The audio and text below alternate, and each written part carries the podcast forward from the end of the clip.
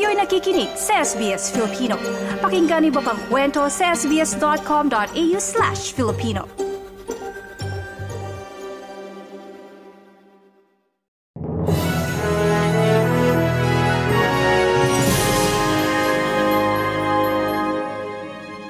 Bumaba ang unemployment rate sa bansa noong Nobyembre. Ayon kay National Statistician Dennis Mapa, ito ang pinakamababang level ng unemployment rate sa Pilipinas mula noong 2005. Tinukoy ni Mapa na bumaba sa 1.83 million ang bilang ng mga Pilipino na naitalang walang trabaho noong Nobyembre. Mula ito sa 2.09 million noong Oktubre 2023. Ayon kay Mapa, ang dahilan nito ay ang paglikha ng mas maraming trabaho sa bansa noong Kapaskuhan. Ayon sa Philippine Statistics Authority, umakyat ang employment rate sa bansa sa 96.4% noong Nobyembre 2023 mula sa 95.8% noong Oktubre. Katumbas ito ng 49.64 million na Pilipinong may trabaho noong Nobyembre na pinakamataas mula noong Abril 2005. Kabilang sa mga industriyang may pinakamataas na employment ay ang agrikultura at forestry, wholesale at retail trade, repair ng mga motor vehicles at motorcycles, accommodation at food service activities, transportation at storage, fishing at aquaculture. Sa ibang balita, Lumitaw ngayong linggo ang People's Initiative na nagtutulak sa charter change o ang pagbabago sa saligang batas. Lumabas sa himpila ng telebisyon ang isang advertisement na humihikayat na baguhin ang konstitusyon.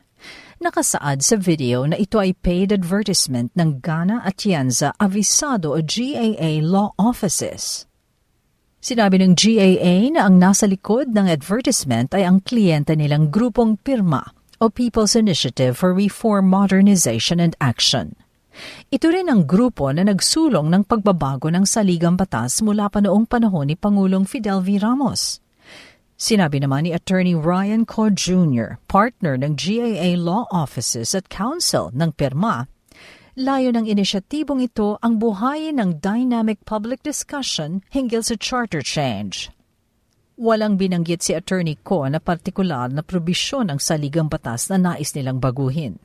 Anya, ang gusto lamang nila ay matukoy ang public sentiment sa kwestiyon kung napapanahon bang rebisahin ang saligang batas.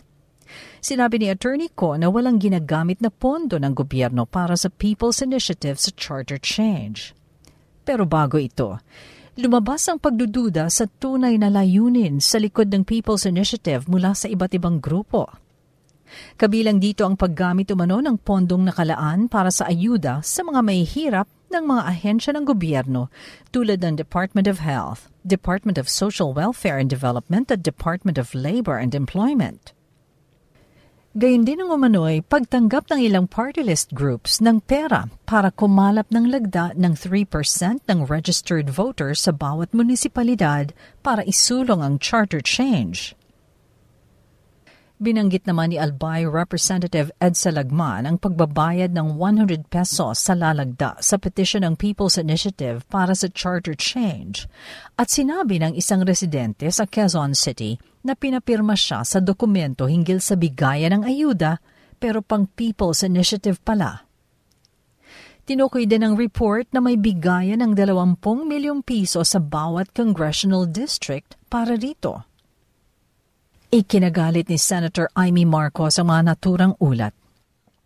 Kaugnay nito, naghain siya ng resolusyon sa Senado para imbestigahan ang umano'y paggamit ng ayuda at iba pa anyang panlilinlang para mangalap ng lagda para sa pagbabago ng konstitusyon. Samantala, muling idinaos ang prosesyon ng puong itim na Nazareno sa Quiapo, Maynila gaya ng ginagawa taon-taon. Isinagawa ito noong araw ng Martes matapos na itigil ng tatlong taon dahil sa COVID-19 pandemic. Matagumpay, maayos at walang malaki o malawakang masamang pangyayaring naganap sa prosesyon na kung tawagin din ay traslasyon. Natapos ng mas maaga ang prosesyon na tumagal lamang ng halos labing limang oras, mas maikli kumpara sa mga nakalipas na taon.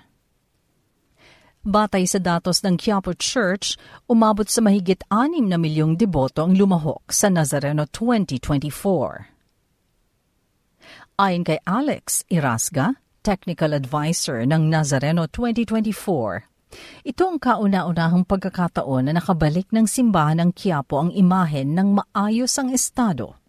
Ngayong taon, inilagay ang Nazareno sa isang tempered glass case para pigilan ang pagsasampa ng mga deboto sa andas at protektahan ang imahen at ang publiko.